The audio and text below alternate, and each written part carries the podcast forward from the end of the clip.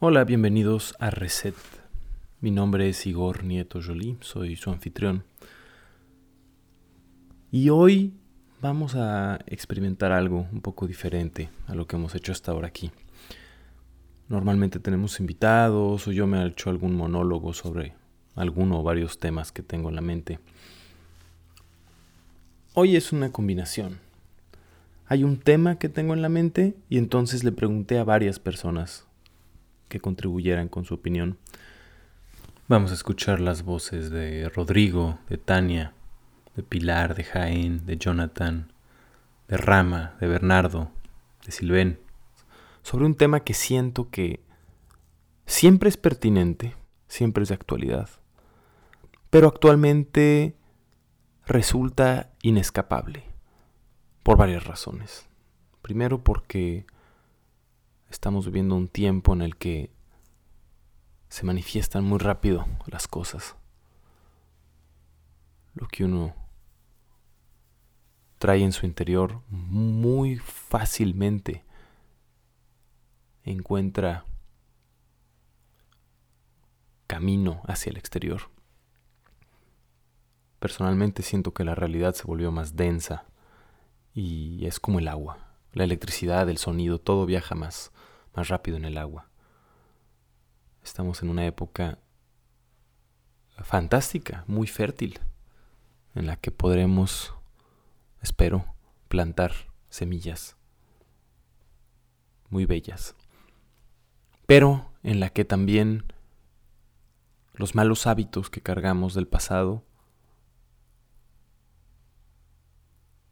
pueden convertirse en una plaga y uno de ellos es el miedo, el hábito del miedo. Entonces he tenido en la mente mucho este tema sobre el miedo.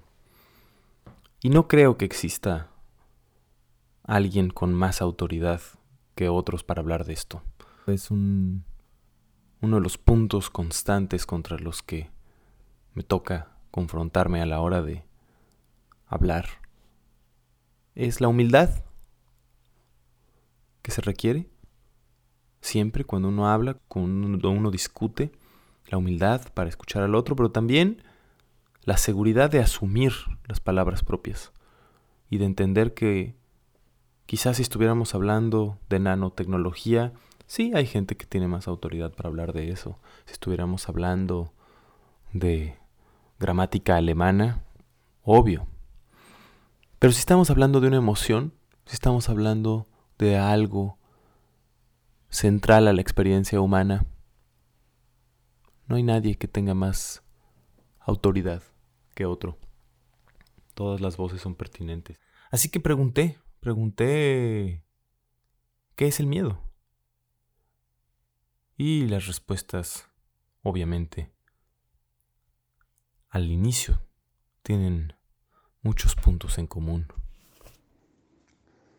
¿Qué es para mí el miedo? El miedo es un sentimiento primitivo, instintivo, que nos dice que estamos en peligro, que algo no está bien, que, algo que no queremos puede suceder o ha sucedido. Uno reacciona con miedo. Para mí el miedo bueno, de un punto de vista de biología, podría se podría decir que es una mm, reacción de protección para la vida. El miedo permite huir, correr y proteger nuestra vida. Si no existiera, cuando hay peligro nos quedaríamos ahí y nos moriríamos.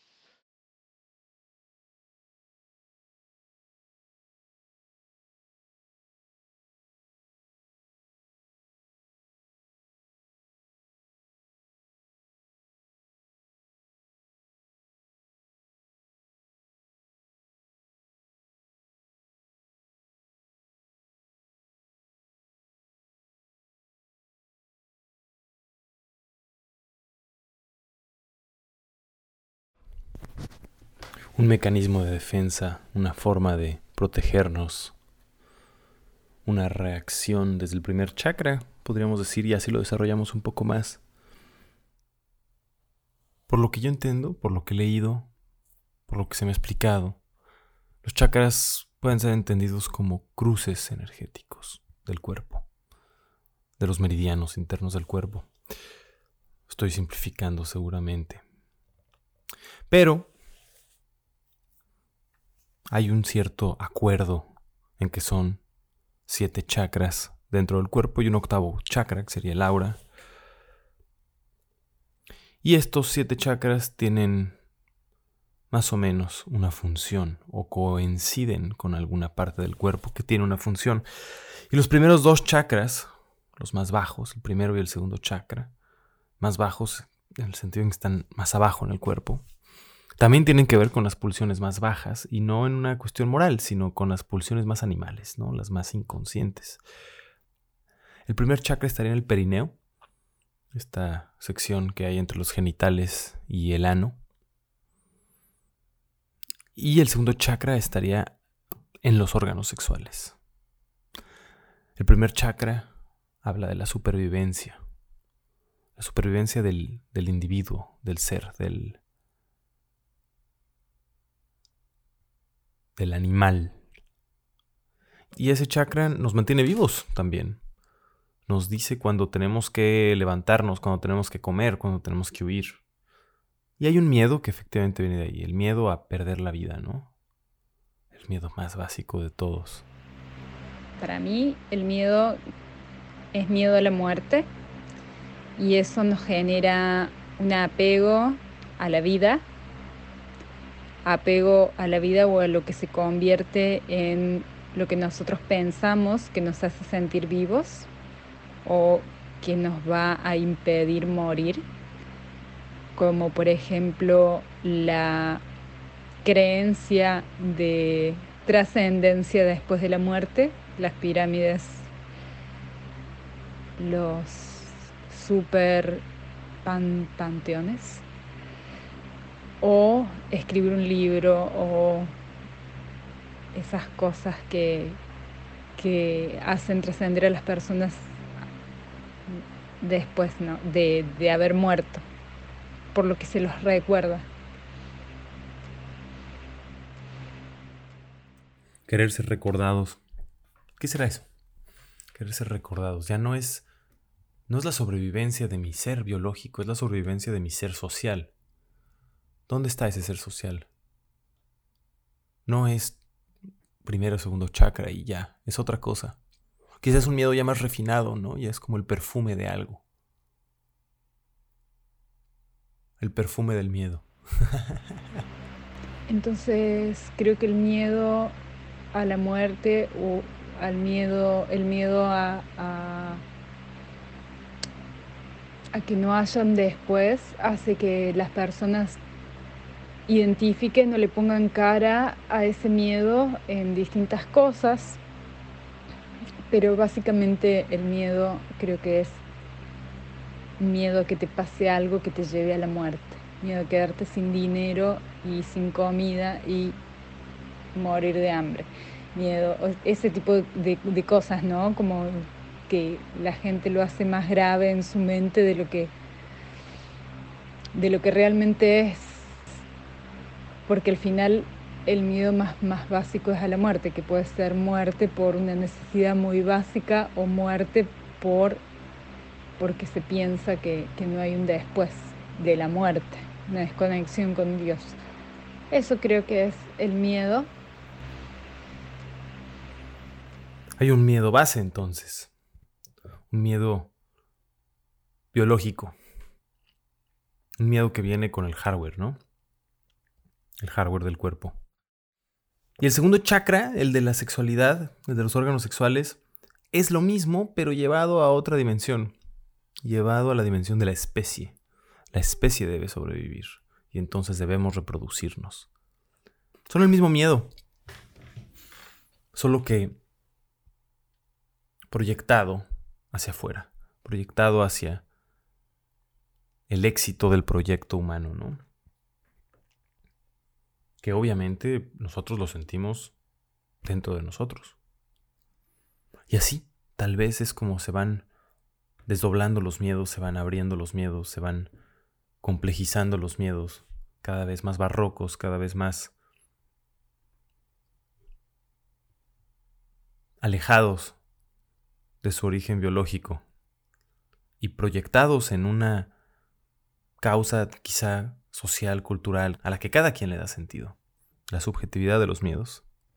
Entonces tenemos estos miedos que son instintos de supervivencia, pero vienen impregnados de una panoplia de, de eventos de nuestra vida desde que nacimos, ah, con, con, emociones de, de, no aceptación, emociones de inferioridad, emociones eh, de rechazo, emociones de, de abuso, en fin, es, es, enorme la posibilidad. Entonces, cualquier situación que puede causarnos un miedo, eh, a veces puede no ser justificado a los ojos de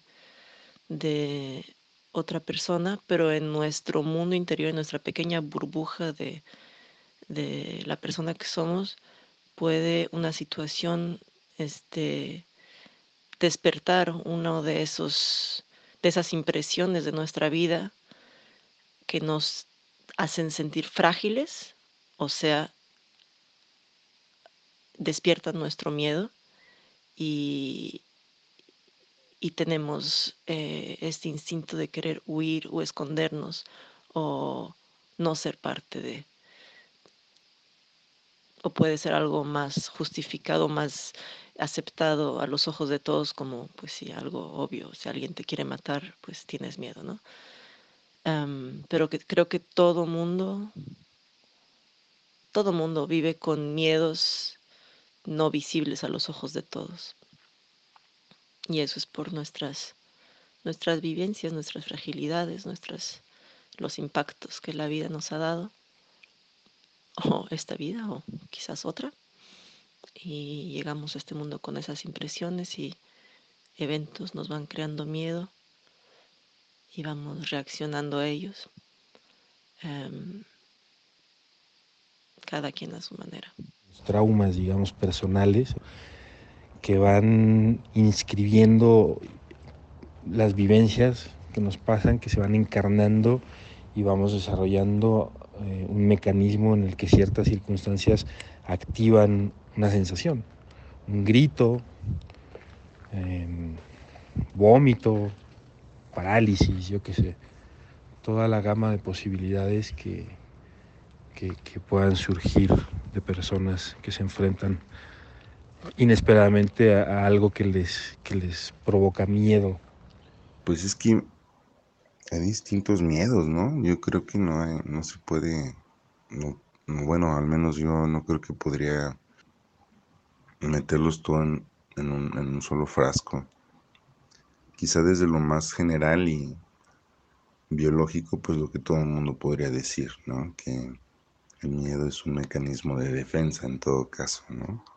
Pero yo creo que ya en lo particular son muchas cosas y distintas cosas y dependiendo del contexto de cada persona, pues el miedo es distinto, ¿no? Yo creo que mm, también tiene mucho que ver con el ego, quizá con, bueno, iba a decir ignorancia, pero también desconocimiento, o sea, la ignorancia eh, quizá resulta un poco más peyorativa, ¿no? Pero el desconocimiento también es, es este, parte fundamental del miedo. Eh, cuando alguien no conoce algo, pues activa biológicamente ese mecanismo de defensa, ¿no? Pero cuando, digamos que cuando ese ego eh, está superado o el prejuicio está superado, yo creo que el miedo se va diluyendo, ¿no? En, en el sentido de lo desconocido. La voz que acabamos de escuchar es la de Jonathan, que toca otro de los temas que se repiten aquí, ¿no? La asociación entre el miedo y, y la ignorancia y lo desconocido. que pueden ser lo mismo o no. Pero es bien interesante, siempre, siempre todo el mundo sabe que tiene miedo a lo que no conoce, ¿no? Y aún así, caemos. Quizá olvidamos que no conocemos. Tal vez ahí se activa el instinto de supervivencia precisamente del que hablábamos y en vez de explorar, en vez de hacer el esfuerzo de ir a aclarar ese vacío de información, lo rellenamos con la certeza de que es una amenaza. Quizá por eso también hay tanto miedo ahorita, ¿no? Porque hay una incertidumbre una incertidumbre de valores, de qué está bien y qué está mal, no solo a nivel social, no sabes qué es lo que piensa la persona que está frente a ti, no sabes si es pro feminismo, antifeminismo, pro vacuna, antivacuna, pro de izquierda, de derecha, religiosa, atea etcétera, etcétera, etcétera. Se, se atomizaron los campos, las certezas. Y una sola persona puede además encarnar diferentes de estas posturas. No hay combos tan claros de ideas. Hay gente que se muere de ganas de que así sea y trata de armarlos, pero no se mantienen.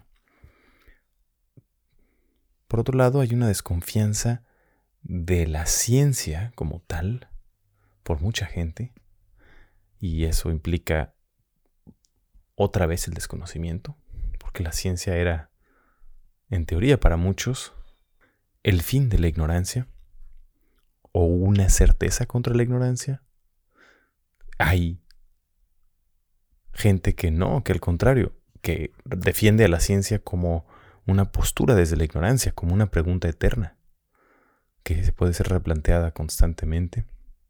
Y nuestros modelos sociales no fueron hechos para resistir todas estas fuerzas externas. Dios no era puesto en duda. Una vez que fue puesto en duda, todo el aparato colapsó, por lo menos cuando el Dios religioso fue puesto en duda hay que tal vez reimaginarse la idea de la divinidad. Pero una vez más lo hacemos cada quien a su manera. Por otro lado, hay desconocimiento de cómo funciona la enfermedad que ha detonado la pandemia actual.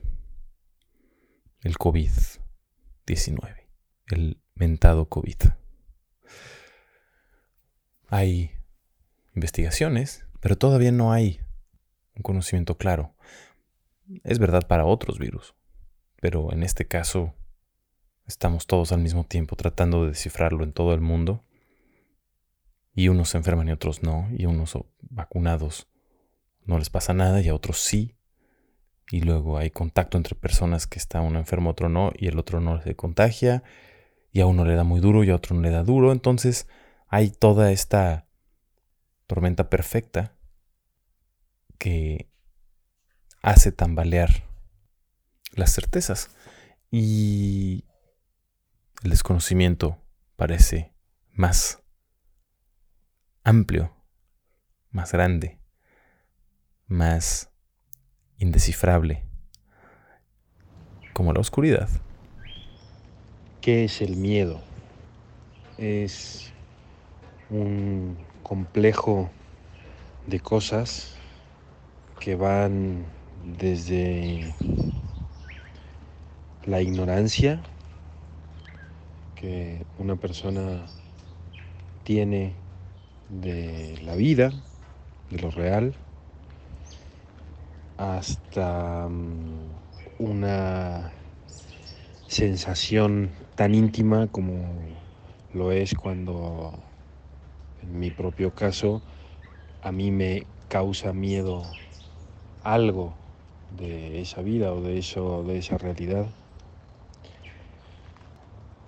Es quizás la consecuencia de la ignorancia, de cuando se ignora algo da miedo, Eh, un ejemplo de ello sería, por ejemplo, em, el miedo que le genera a ciertas personas ciertos animales.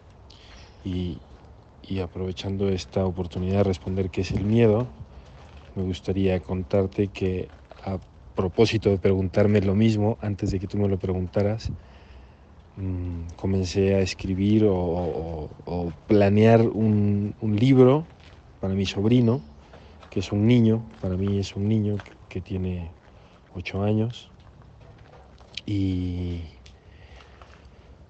y es un libro de arañas que quiero titular justamente así, Miedo. Y,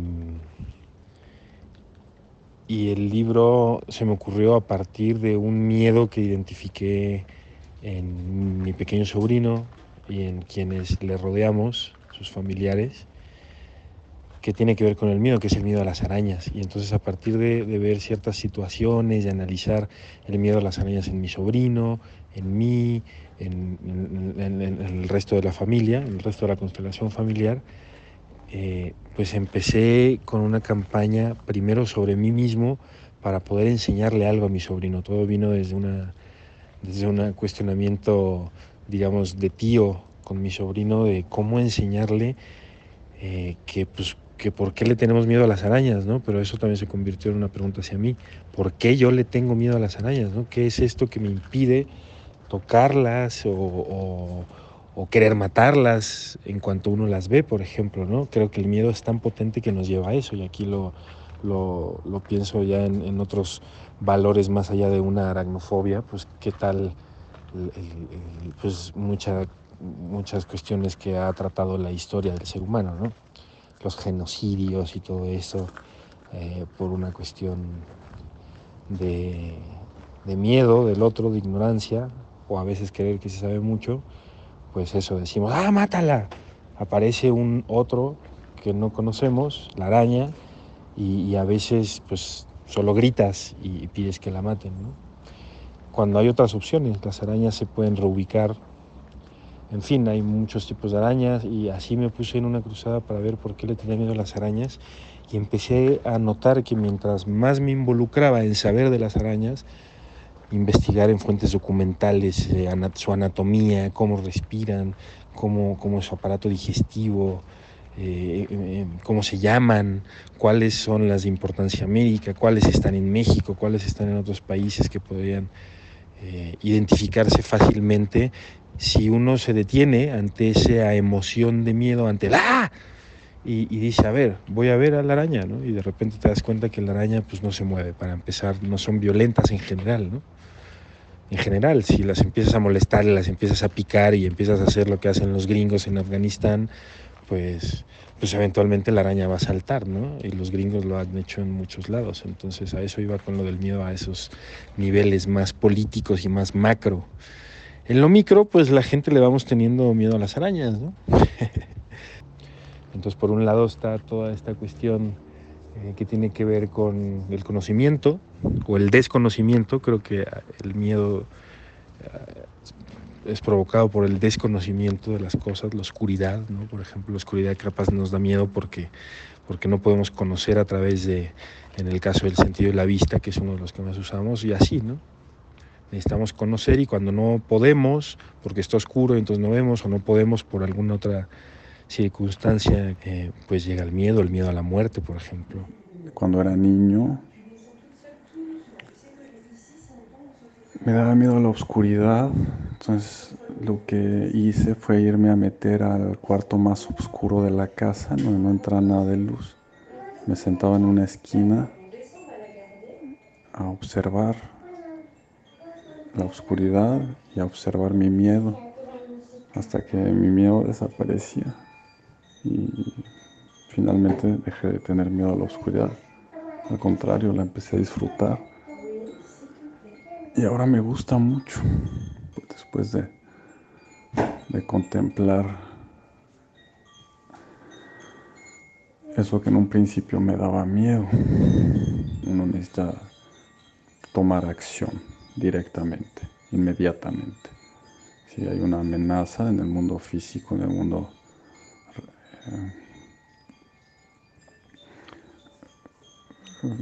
fenoménico en el mundo. Eh, es, importante inmediatamente, si, sientes miedo, tomar acción para sobrevivir.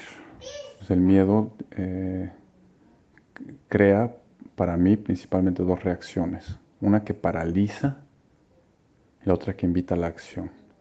Para mí la reacción correcta hacia el miedo es la que invita a la acción, la que, la que, la que te, lleva a moverte del lugar o a eh, solucionar la situación, a buscar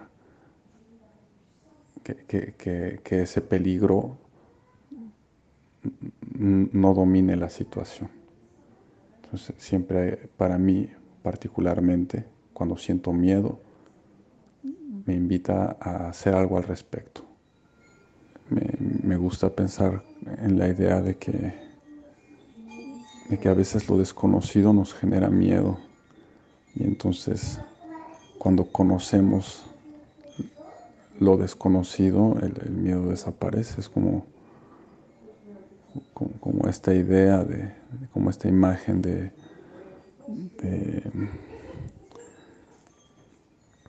del, sujeto eh, a lo lejos, que uno no, puede bien definir, que, nos observa y, se, siente observado. Entonces, al, acercarse al sujeto, y verlo con más claridad, se reconoce. Y entonces en el momento en el que lo reconoces o te reconoces en el sujeto, el, miedo pierde forma y, deja de tener poder sobre uno. En el caso del, miedo psicológico, ¿no? el miedo de esta idea de una parte de uno mismo a, la que uno le tiene miedo. Entonces cuando lo conoces, lo reconoces y te reconoces, el, miedo pierde lugar. Un miedo que sería artificial, un miedo que sería injustificado tal vez. Y tal vez es un miedo que es transmitido por la educación. Porque quizá estamos hablando de un miedo más alejado de las justificaciones biológicas. Quizás un miedo infundado. Quizás es el miedo que más miedo me da. El miedo infundado, el tener miedos no justificados ahí, operando y funcionando. Hace unos días me tocó acostar a mi sobrina de 5 años. Era la hora de acostarse, lavamos los dientes, pijama, pero antes de dormir, ella quería que le contara un cuento. Su papá, su mamá son expertos en cuentos, ya tienen cinco años de experiencia, pero yo no. Así que fui improvisando la historia con pedazos de otras historias que he oído, he leído o he visto. Y salió un híbrido, una versión de historia sin fin, actualizada, modificada. Y en un momento, si alguien ha leído el libro o visto la película, Atreyu, el héroe, llega al pantano de la tristeza con su caballo y su caballo se entristece y empieza a hundirse en el pantano y Atreyu no lo puede salvar. Me di cuenta que esa parte de la historia no era buena para un cuento de buenas noches cuando ya había empezado la frase. Así que cambié el final y en vez de llamarlo el pantano de la tristeza, lo llamé el pantano de los miedos. Y dije, en ese pantano habitaban los peores miedos de todos. Algo que ahora que lo pienso seguramente me vino de Star Wars, ¿no? Cuando Luke está entrenando con Yoda. El caso es que hablando de este pantano de los miedos donde uno se encuentra con sus peores miedos, le pregunté a mi sobrina de 5 años y le dije, ¿qué crees tú que es lo que más miedo da? ¿Qué es lo que Atreyu descubrió que más miedo le daba. Y ella me contestó, el miedo. Y se me hizo genial. Al final, ella completó la historia mejor de lo que yo hubiera podido lograr. Efectivamente, el miedo mismo es lo que más miedo nos da muchas veces. Ver nuestros miedos, hablar de nuestros miedos, observar nuestros miedos, nos aterroriza. Quizá porque pensamos que nos van a ganar, quizá porque pensamos que pueden desaparecer y tenemos ya una relación con ellos. Nuestro ego, como decía Jonathan, ya está construido en relación a ellos. Ya nos pusimos límites, ya nos construimos identidades, ya decidimos qué somos y qué no somos. Y descartar esos miedos nos vuelve a dejar la intemperie, ¿no? En todo caso, se trata siempre de algo muy íntimo. Tenemos una relación con nuestros miedos que a veces es difícil de comunicar o imposible. Nos da pena, no sabemos ponerlo en palabras o nos da miedo hablar de nuestro miedo. Y no se trata solo de miedos relacionados a la vida y la muerte o no solo tiene que ver con el fin de nuestro aparato biológico, de nuestra pertinencia biológica. Quizá también es algo que tiene que ver con el miedo a perder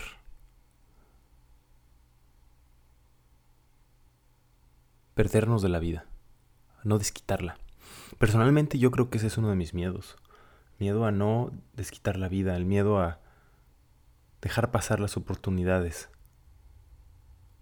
Cuando era niño alguna vez me contaron una historia que me gustó mucho, pero también me dio mucho miedo. De cómo, ya lo he platicado aquí en el programa, cómo en la mitología egipcia al morir tu cuerpo quedaba en la tierra y tu alma, tu tetán, tu ser, Iba y se presentaba ante una divinidad, un demonio o algo así, que te juzgaba. Y pesaba tu corazón, o pesa tu corazón, porque estoy hablando en pasado, o pesará tu corazón. y tu corazón va a la balanza. De un lado está tu corazón, con el que viviste esta encarnación, y del otro lado está la pluma de la verdad. Y si tu corazón es más pesado que la pluma de la verdad, desapareces. Se acabó. Dejas de existir. Y si la pluma de la verdad es más pesada, quiere decir que desquitaste la vida, que tu corazón está limpio porque lo usaste correctamente. Y entonces puedes seguir existiendo. Y a mí me daba mucho más miedo eso que el infierno. El infierno de alguna manera era una continuidad, pero dejar de existir parecía aterrador. El mío, fíjate que pienso mucho esta cosa como de las, las, enseñanzas de Don Juan, no sé si leíste ese libro del Castaneda, uno de los enemigos, ¿no? El miedo. Como justo una cosa que puede ser una señal súper santa, iluminada, santa en términos de, de no, no, algo como bueno, sino más bien algo iluminado, algo elevado, algo, eh, ese saber que de otra forma sería posterior y presentado en un a priori pleno, ¿no? No sé. Eh, y justo hay una cosa ahí de señal súper importante, súper cabrona, que uno puede dominarla y entonces obtiene un saber de ahí, digamos, o puede ser dominado por ello. Y puta, te congela, no sé, te, te paraliza. Pensaría eso. Eh, en una cuestión particular, en mi caso, mi miedo podría ser em, el, digamos que el conocimiento que tengo de mí mismo y que sé qué es lo que podría hacer o no hacer en determinados contextos y eh, a partir de eso el miedo fungiría como un mecanismo de defensa para mí, ¿no? Por ejemplo, a mí no me gustaría estar en un contexto en el que, no sé, todo es una fiesta, todo es un, todo es una, una quelarre, por así decirlo, porque yo, hijo, le caigo derechito en ese hoyo, ¿sabes? Derechito, o sea, a mí no me pongan eso enfrente porque, uy, me pierdo. Entonces, eh, tengo conocimiento de eso, de mi persona, y por lo mismo no, no quiero formar parte de, de ese tipo de cosas.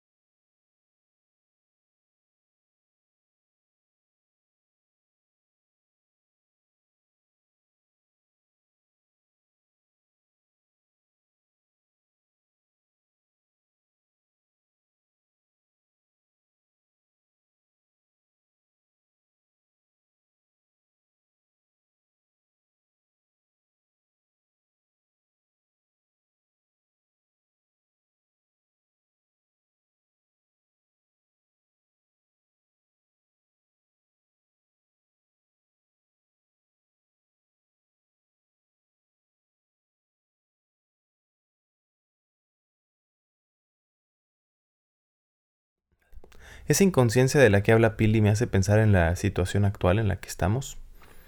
Hace rato hablé de la pandemia, porque es uno de los motivos que me llevaron a abordar este tema. La pandemia que evidentemente está causada por una enfermedad que es real, por un sufrimiento que es real, por muertes reales, pero también me parece que es una pandemia que es causada por el miedo.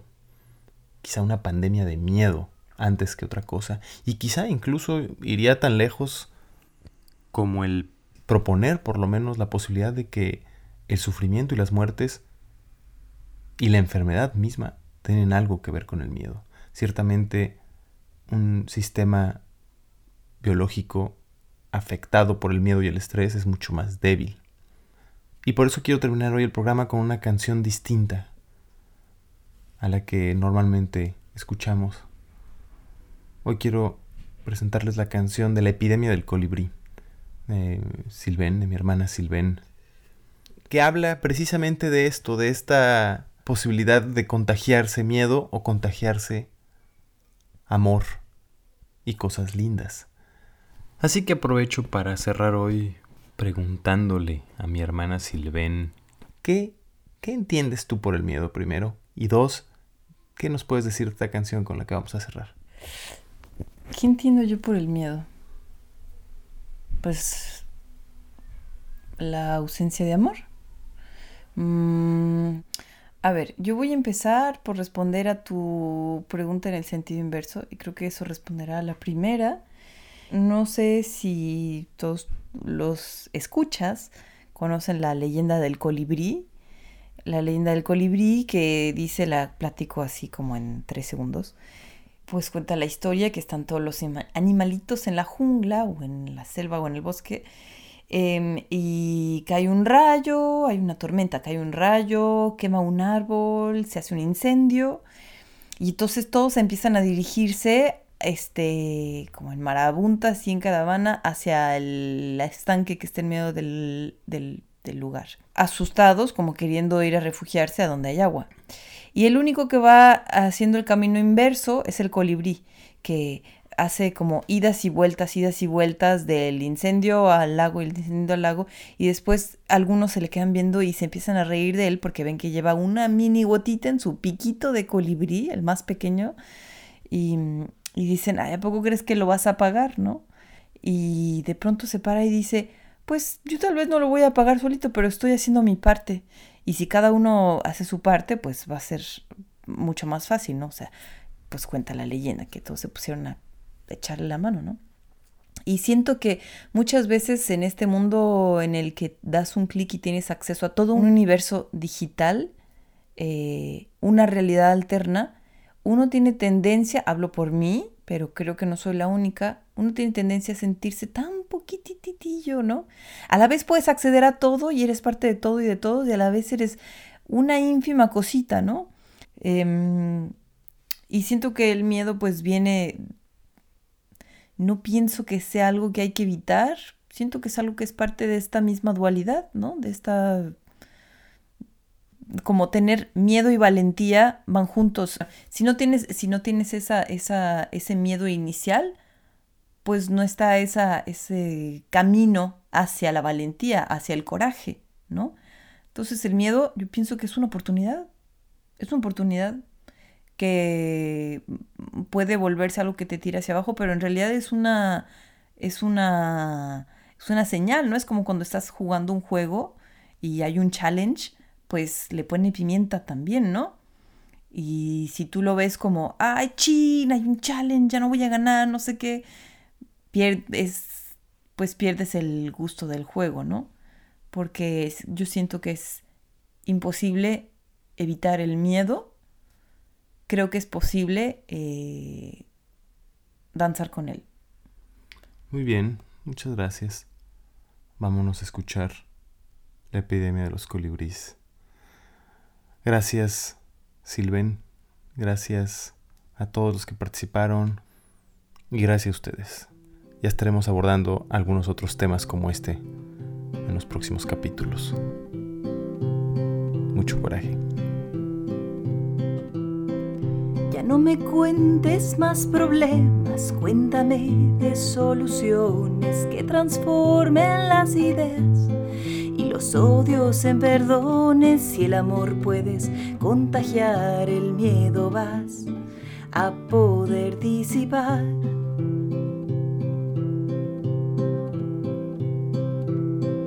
Vuela conmigo, colibrí, mientras que el mundo sueña, transformemos este amor en una nueva epidemia. Cada día, cada amanecer pequeño gesto a la vez.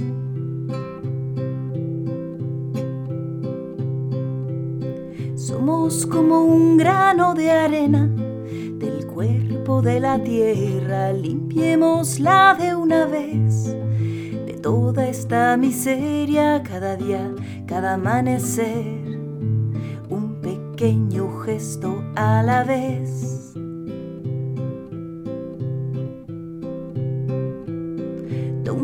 To me of all those problems. Tell me about the solutions that can transform all pain and sorrows into forgiving thoughts. Cause love is as contagious as fear and doubt, or as mischievous.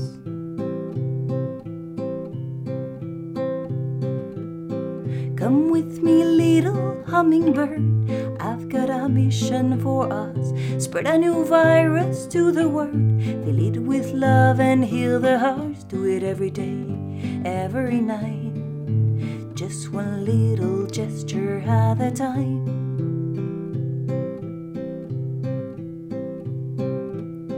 If we are all one little cell of great Mother Earth, let's clean her up once and for all. Of any toxic dirt, do it every day, every night. Just one little gesture at a time.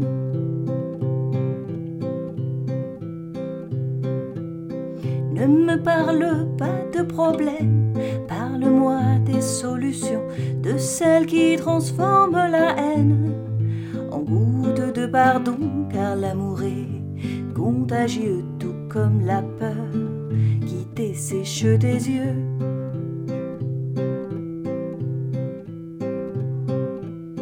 Viens avec moi, petit colibri, je te propose une mission. Semons une nouvelle épidémie, pleine de rire, de guérison. Fais-le tous les jours, tous les matins, dans les petits gestes du quotidien.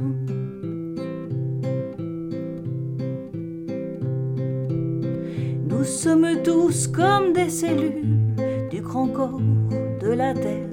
Relâchons donc toutes les toxines qui polluent notre univers. Fais-le tous les jours, tous les matins, dans les petits gestes du quotidien.